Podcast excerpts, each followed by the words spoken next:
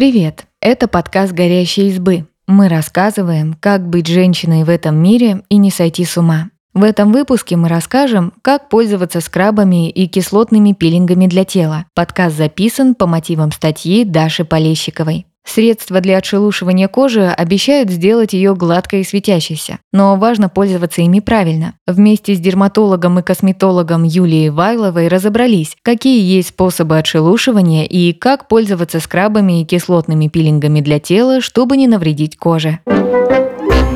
Зачем отшелушивать кожу? Кожа постоянно обновляется. Новые клетки заменяют старые, которые постепенно отмирают. Специальные средства помогают быстро удалить их с поверхности кожи. В результате тело становится гладким и приятным на ощупь. Есть мнение, что отшелушивание также очищает поры и помогает коже лучше впитывать увлажняющие средства. Обычно под средствами для отшелушивания мы привыкли понимать скрабы, но на самом деле они не всегда полезны. Например, скрабы могут усугубить проявление акне. Также их не стоит использовать людям с пигментными пятнами на коже. Вот что говорит врач-дерматолог и косметолог Юлия Вайлова. Скрабирование – это расцарапывание кожи на микроуровне. Это нарушает ее защитные свойства. Кожа быстро сохнет, могут возникнуть воспаления. Если использовать слишком грубые средства, кожа будет защищаться, увеличивать количество мертвых клеток на поверхности и утолщать роговой слой. В результате тело может стать серым, тусклым, грубым на ощупь.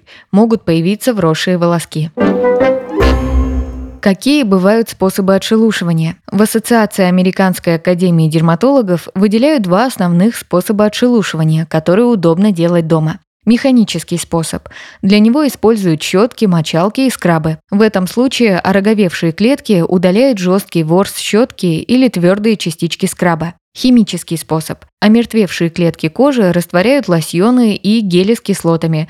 Этот способ считают мягче. Юлия Вайлова подчеркивает, что средства с салициловой, молочной или миндальной кислотами наносят на все тело или только на проблемные зоны. Миндальная кислота универсальна. Она подходит людям с чувствительной кожей, независимо от ее жирности или сухости. Молочная кислота дополнительно увлажняет верхний слой кожи, но людям с чувствительной кожей лучше ее не использовать, может возникнуть раздражение. Салициловая кислота подойдет для жирной, склонной к воспалениям кожи. Дополнить уход можно средствами с мочевиной. Она обладает увлажняющим и отшелушивающим эффектом. Для тела обычно используют кремы с содержанием мочевины от 10 до 30%. Их можно использовать ежедневно, достаточно одного раза в сутки.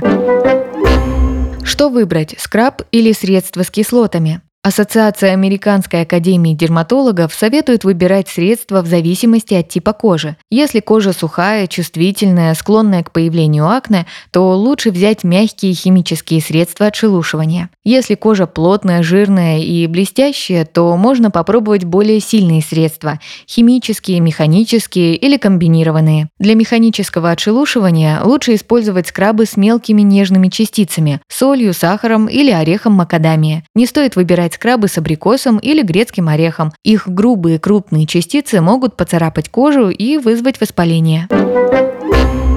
Как правильно пользоваться скрабами и кислотными пилингами для тела? Ополосните кожу теплой водой. Распаривать кожу или мыться с мылом перед процедурой не нужно. Юлия Вайлова обращает внимание, что мылом вообще лучше не злоупотреблять. Людям со здоровой кожей достаточно использовать его один раз в неделю. Ежедневно можно мыть отдельные зоны, например, стопы и подмышки. Дело в том, что pH кожи в норме слабо кислый, а мыло щелочной. При нарушении кислотно-щелочного равновесия сильно размножаются бактерии и грибки. Кожа сохнет и плохо себя чувствует. Если использовать мыло раз в неделю, здоровая кожа успеет восстановиться. Кожа с особенностями это сделать сложнее, и использование мыла может ухудшить ее состояние. После того, как ополоснули тело, распределите средства по поверхности кожи. Возьмите небольшое количество отшелушивающего средства и легкими круговыми движениями нанесите его на кожу. Помассируйте около 30 секунд. Затем аккуратно смойте теплой, но не слишком горячей водой. Если хотите побрить волосы на теле, сделать это можно как раз после процедуры отшелушивания. Увлажните кожу. Когда закончите все водные процедуры, промокните кожу полотенцем и нанесите увлажняющий крем. Лучше сделать это прямо в ванной комнате, пока кожа еще влажная. Бережно относитесь к коже после отшелушивания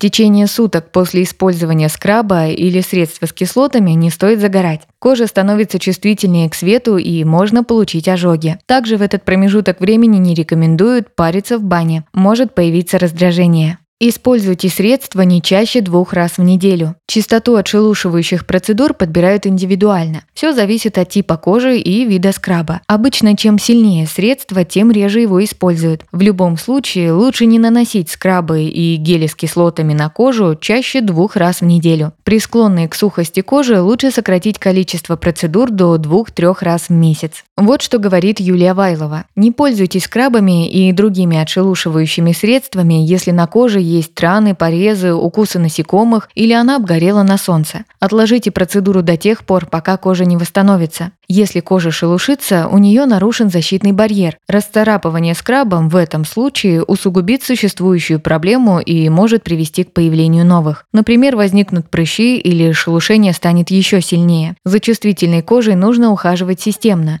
нежно очищать и увлажнять. Если появились сложности, лучше проконсультироваться с дерматологом. Спасибо, что послушали этот выпуск. Подписывайтесь на наш подкаст, пишите в комментариях о своих впечатлениях и делитесь ссылкой с друзьями.